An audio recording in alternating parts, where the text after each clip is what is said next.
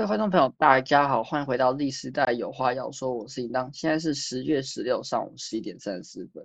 那在上一集的话，跟大家稍微分享了一些我在大学的社团一些经验跟故事。那这礼拜的话也是会延续就是上礼拜的一些内容，来跟大家分享一些投资相关经验。那如果有兴趣的话，大家可以继续听下去哦。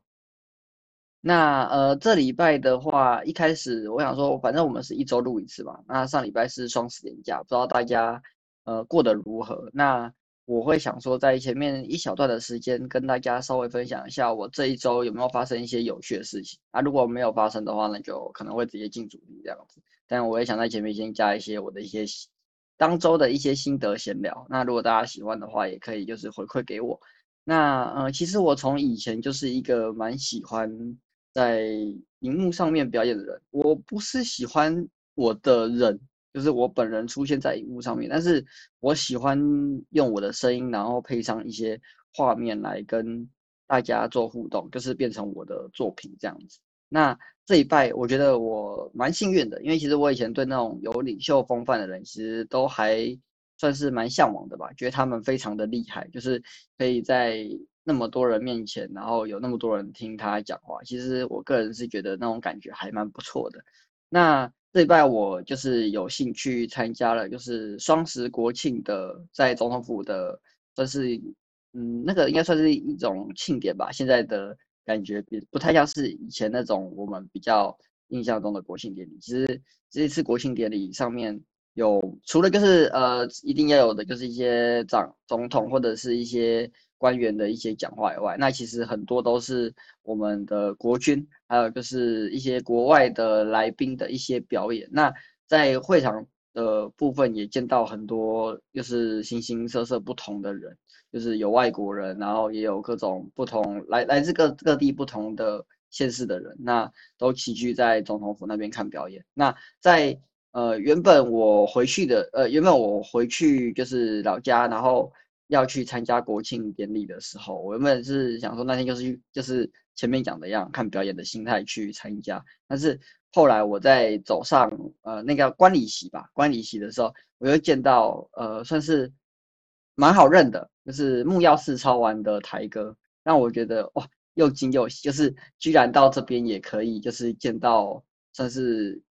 觉得蛮厉害的网红，然后就是 YouTuber 在上就是在现场那。好像后来就是我看到本人以后，我跟他合照，然后有就是看一下到底就是为什么台哥今天会出现在现场，然后后来才发现原来他去访，哎，好像就是算是一日一日街访贵宾吧，他们的一日系列非常的有名。那呃，好像后来还有跟总统拍照，只是目前这一集好像还没有登出来。但是他们在那个就是走中奖这一半是超多事情的，就是走中奖我有看完。那总统奖上面他也有就是自己讲说，就是后面的集数他有就是跟总统有稍微合作这样子。那除了就是诶、欸、我这一拜嘛见到了台哥，然后又见到了蔡英文，然后我在那个回到我们学校的时候，我又见到了那个柯文哲。我我只是出去吃个饭而已，我居然就遇到就是柯文哲的新书发表会，然后又遇到就是我下班就是我昨天下班的时候又遇到侯友宜。那个来就是我们学校附近算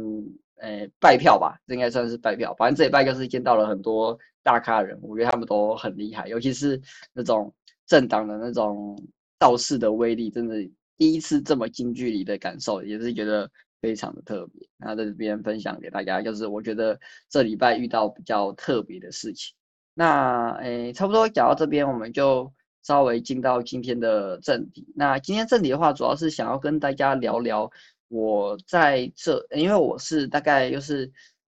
大一，就是我要准备升大学前的时候，稍微了解到理财知识吧。为什么我会接触到理财？在上一集的时候也有跟大家稍微讲过。那我的户头是由爸爸帮我开的。那开完这个户头以后，其实他就是教我一些比较基础的，像是呃，如果说大家听过的话，应该听过过定期定额跟 E T F。那我基本上讲就是做定期定额、定期定额 E T F 这件事情。那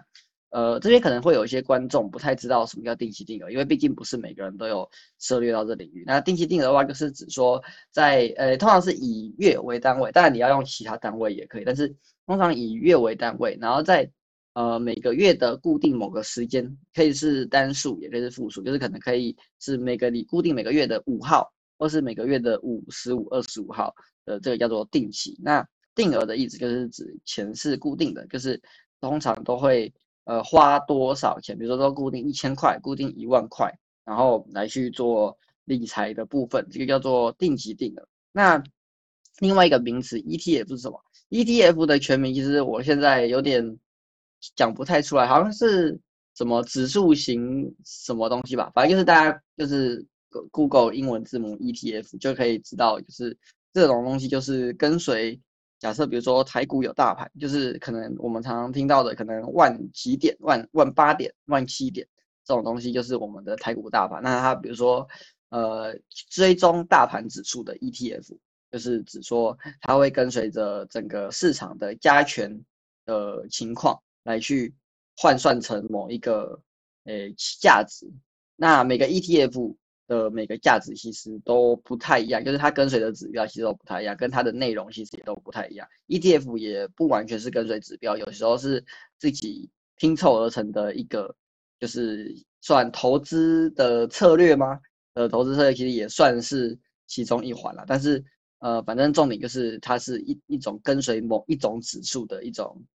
基金，大家可以把它理解成基金。那如果说对基金还有不了解的话，其实也可以在底下留言，我可以之后假设有再提到这个名词的话，我再多多介绍，不然我们这一集可能会变成名词介绍这样子。那反正我在一开始的时候就是呃做定期定额 E T F 的部分，那从我大学到现在到目前为止都没有中断过。那我也是从一开始的，大家可以呃稍微，如果说听众也是大学生的话，可以稍微想象一下，就是呃你刚上大学的时候，家里给的生活费，其实你应该理论上来讲，除非你真的是都是自己赚，但是呃理论上来讲，应该都不会通通花完才对。那你在不会通通花完的情况下，通常你大概都会剩个可能也许几千块、几百块。那我就是把这几千几百块累积下来，然后投资到一些相对稳定的一些大盘标的。那我自己个人的话是投零零五零，我没有投其他任何的指数。那零零五零的话，这边稍微跟大家就是讲一下，就是它是呃它叫五零嘛，所以它就是跟随台湾市值前五十大的公司，然后来去做算综合的一个汰弱留强的概念，然后去做混合在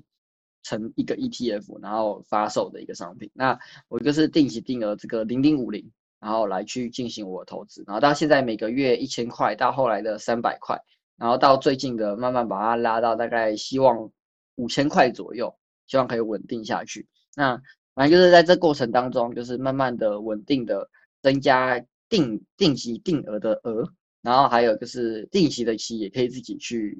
选择啦，就是期其实也可以选择。那反正额慢慢的往上加，然后就是慢慢的定期，这样子就可以把我们的资产慢慢的成长上去。那就是我目前在做的事情。那呃这个部分的话，这个策略其实一开始我也不懂这是什么东西，这些都是我后来在这两年内自己 Google 研究才知道这哦这个大概是什么意思这样子。还有就是听我最喜欢的 podcaster 就是股癌，然后他讲一些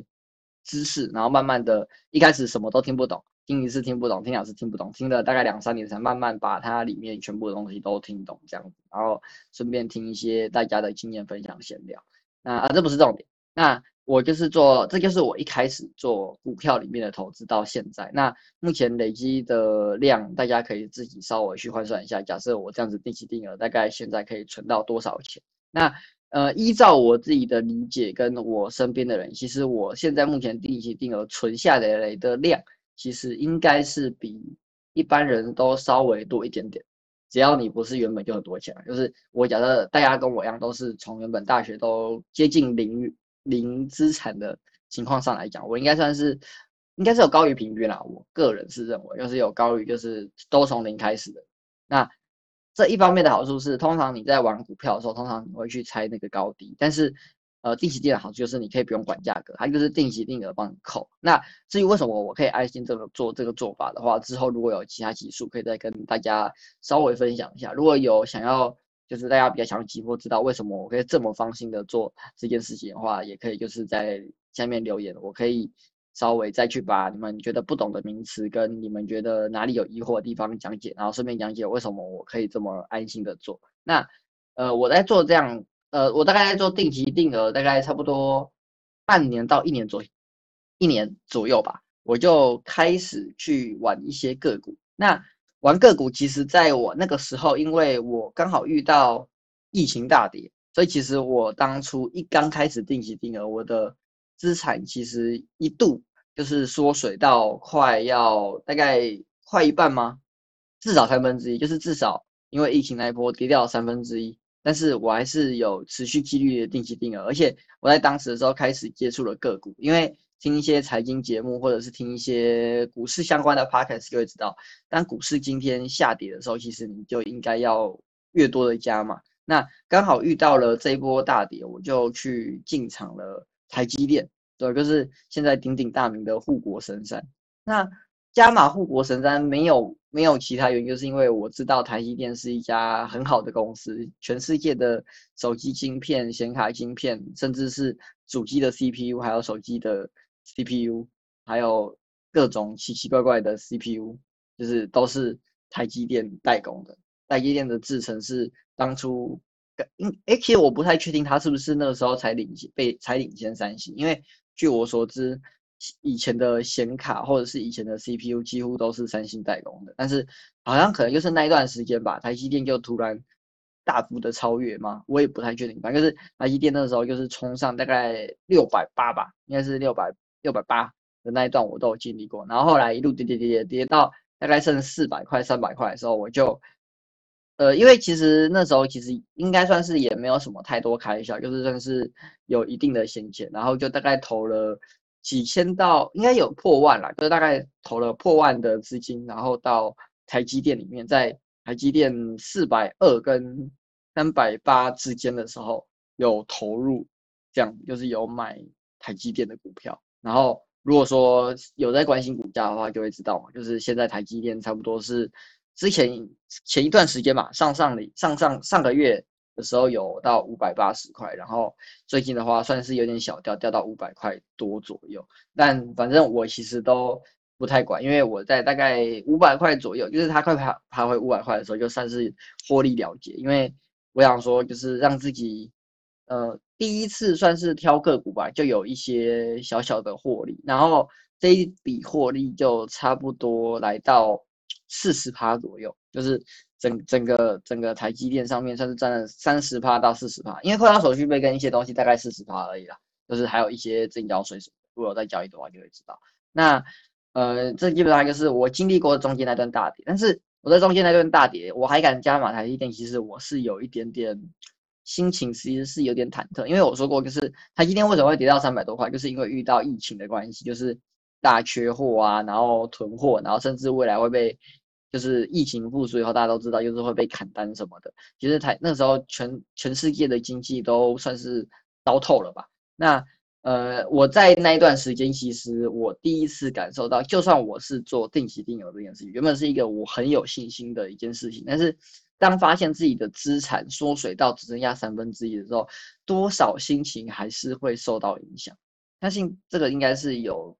可能就是要对可能未来假设会有机会碰到投资人，算是打一点预防针吧。就是呃，虽然说你可能看自己觉得说，哦，我对啊，我都知道我的投资策略在未来长期来讲，基本上来讲获胜的几率极高，真的是极高。假设用我。呃，稍微跟大家透露一下，就是假设以回撤方法，其实现在的这种投资策略，假设从我们出生开始的话，其实投资率都是几百倍，甚至可能假设在经更好一点投资方法，可能都有几千倍。你只要买着可能像我们刚出生的时候，台积电一股可能才不到一百块，可能才三十几块、四十几块的时候开始买，那你只要无脑的放着到现在，它就已经翻了可能二十几倍、三十几倍这样子，所以。呃，其实投资这种东西，时间拉越长，其实你的获胜的机会其实是越高的。这一点在历史上面也可以非常深刻的感觉。比起你在那边就是短线短线玩当冲，其实呃所需要耗费的心力跟所需要耗费的时间，还有可能你中间呃就是我们会有停损嘛，那停损的那些成本其实都可以大幅的降低。其实这种要去找到属于一种适合自己的投资方法，因为其实有些人当然也不是说完全在那边盯盘不是一件好事，有些人也是很沉浸在那种盯盘的感觉，但是不管怎么样，反正就是要找到一种适合投资的方式，不然其实你的钱放在那边，你每年就是以 百分之三 的速率在被通膨吃掉，甚至近年来就是今年跟去年的来说，通膨是一个非常可怕的怪兽，定存定存都比你呃，钱放着都还要高，因为定存到 百分之五， 那通膨大概是 百分之三， 那你就会知道定存其实都比那个就是通膨通膨还要快的时候，你就知道通膨的力量就会越来越大。呃，这个部分可能大家第一次接触可能会不太懂啦，那这部分未来有机会会再细细的拆解给大家。那呃，这大概就是我算是在二零二二年的时候吧，二零二二年的时候遇到算最大两个危机，就是资产缩水到剩三分之一，然后跟台积电在后来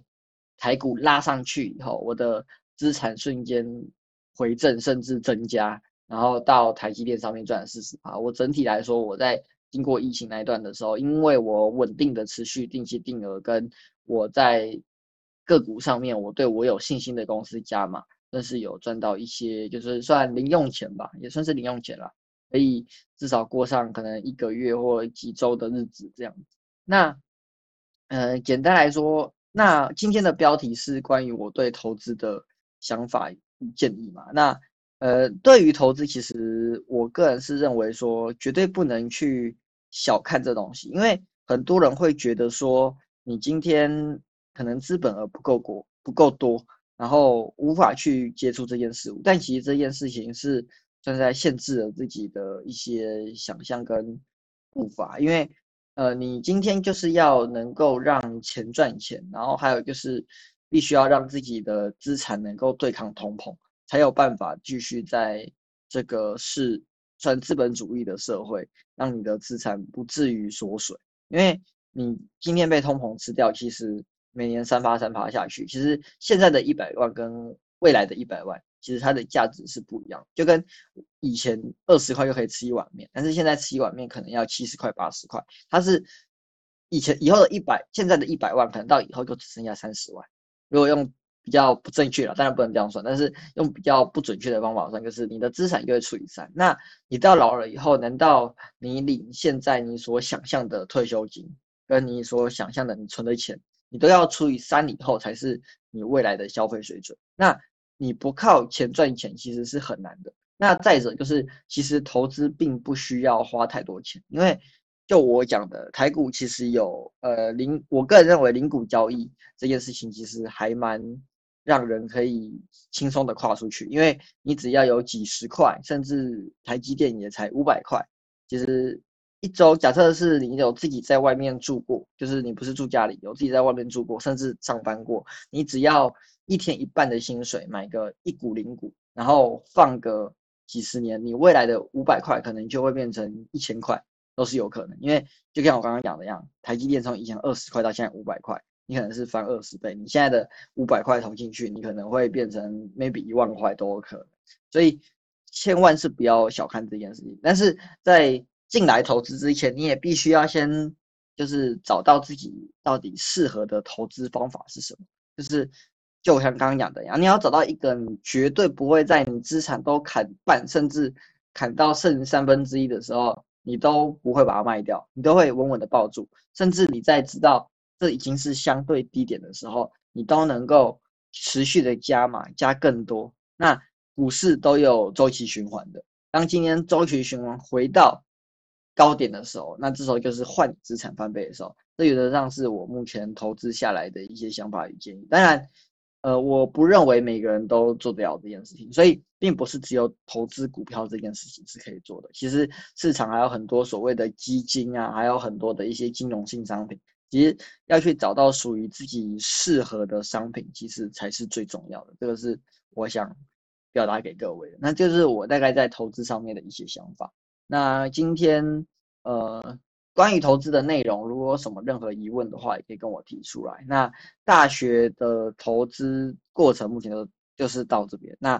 我其实还有接触过一些其他金融性商品，但这些假设各位观众有兴趣的话，可以在底下说，我会在就是之后的集数再多开给给大家讲解这样子。那今天因为我刚刚看好像也没有什么 Q A 的部分，但是我看到一些就是五星好评，非常感谢大家。那目前我就是礼拜一呢会在 YouTube 的 podcast YouTube 跟 YouTube Music 上面可以收听我们最新的一集。那在礼拜三的时候，我会在 Apple Podcast 跟 Spotify 还有各大平台上架我的 podcast， 大家就可以看找属于自己适合的平台来去听我的节目。那如果有什么问题的话，在 YouTube 底下留言，或是在 Apple Podcast 或是 Spotify 上面留言，我都会看到。那有兴趣的话，我都会回复，甚至在就是影片上面跟大家讲解我的一些想法。那现在呃也差不多录了，快到我们平常录的二十分钟了。那呃这一拜就先到这样，大家就拜拜啦。